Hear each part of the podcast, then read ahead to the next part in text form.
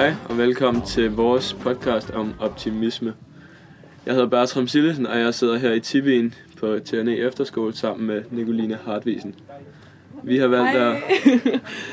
valgt at fokusere på optimisme, på grund af, at det kan være rigtig svært at finde optimisme frem her, på grund af, at der har været stort lockdown i Danmark på grund af corona. Vi har personligt selv været nødt til at droppe Roskilde Festival og en del af vores sommerferieplaner, og vi har haft svært ved at glæde os ved hverdagen, fordi at vi ikke rigtig har haft noget at se frem til. Derfor så vil vi undersøge nogle forskellige værktøjer til at få noget mere optimisme ind i hverdagen. Så det vil vi fortælle lidt om. For det første så synes jeg, det er vigtigt at understrege, at vi skal være taknemmelige som danskere. Vi bor i et velfærdsland, hvor vi har en rigtig dejlig statsminister, som rykkede hurtigt ud og fik lukket Danmark ned i god tid. Så der er heldigvis ikke mange, der er blevet smittet, og vi er nu allerede godt i gang med at åbne Danmark igen.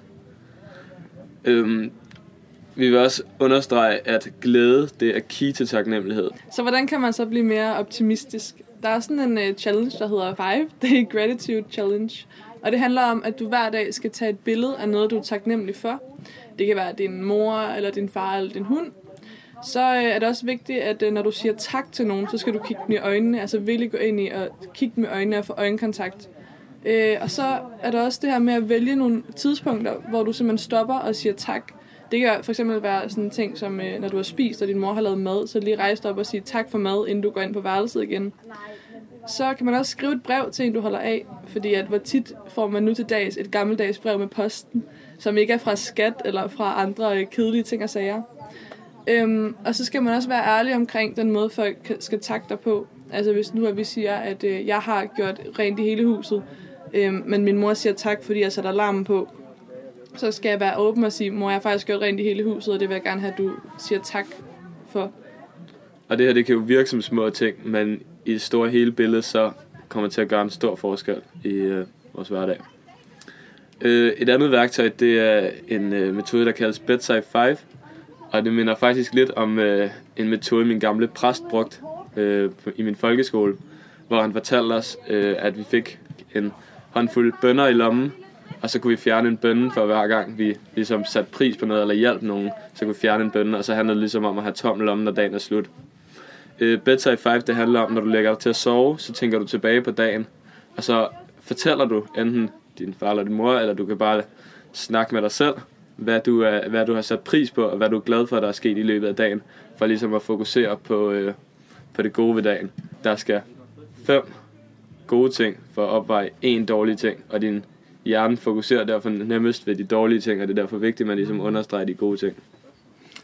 Yes, og nu har vi al den her tid derhjemme, eller vi har haft den i hvert fald, så det er super vigtigt, at man sætter pris på tiden med sin familie. Nu går vi jo på efterskole, så vi har jo ikke set vores familie så meget. Så det her med at forkæle dine søskende og være nærværende, og måske sige, hey, skal vi ikke lige spille Uno i aften, i stedet for at gå ind og binge-watch Netflix. Det gør altså også en helt vildt stor forskel, fordi du bliver mere glad, og det med at få det sociale, det er så vigtigt. Og så en helt anden ting, det er, at vi faktisk er begyndt at lave nogle alternativer. For eksempel så har vi valgt at planlægge en sommerhustur med nogen fra efterskolen, og det startede vi faktisk på, da vi slet ikke vidste, at vi ville komme tilbage. Fordi at så ved man ligesom, at du har noget at se frem til, og så får du også mere lyst til at lave dine lektier og alle de ting, du nu skal. Så kan man mødes med sine gamle venner, når man nu er herhjemme. Selvfølgelig på afstand, men alle dem, du droppede i folkeskolen, som du ikke har set helt ved lang tid, dem kan man lige catch up med, som er super hyggeligt.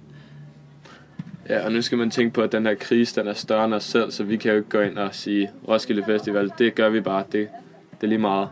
Så vi skal ligesom tænke på, at vi må acceptere de ting, som vi måske ikke kan komme til at lave, men så må vi så fokusere på det, vi godt kan lave, og så lave alternative og andre planer, som vi så kan glæde os ved i stedet. Så sådan i bund og grund, så skal vi virkelig bare huske, hvor heldige vi er, fordi vi lever i en tid lige nu, hvor at vi kan klare sådan nogle problemer som corona. Og så skal vi også huske på, at vi har mobiler og en teknik, som gør, at vi kan komme i kontakt med folk, selvom vi er 100 km væk fra hinanden. Folk er bare ikke længere væk end et opkald eller en messengerbesked. Ja, så her er vores forslag til, hvordan du kan finde optimismen frem igen. Det var dejligt, I lyttede med. Hej hej.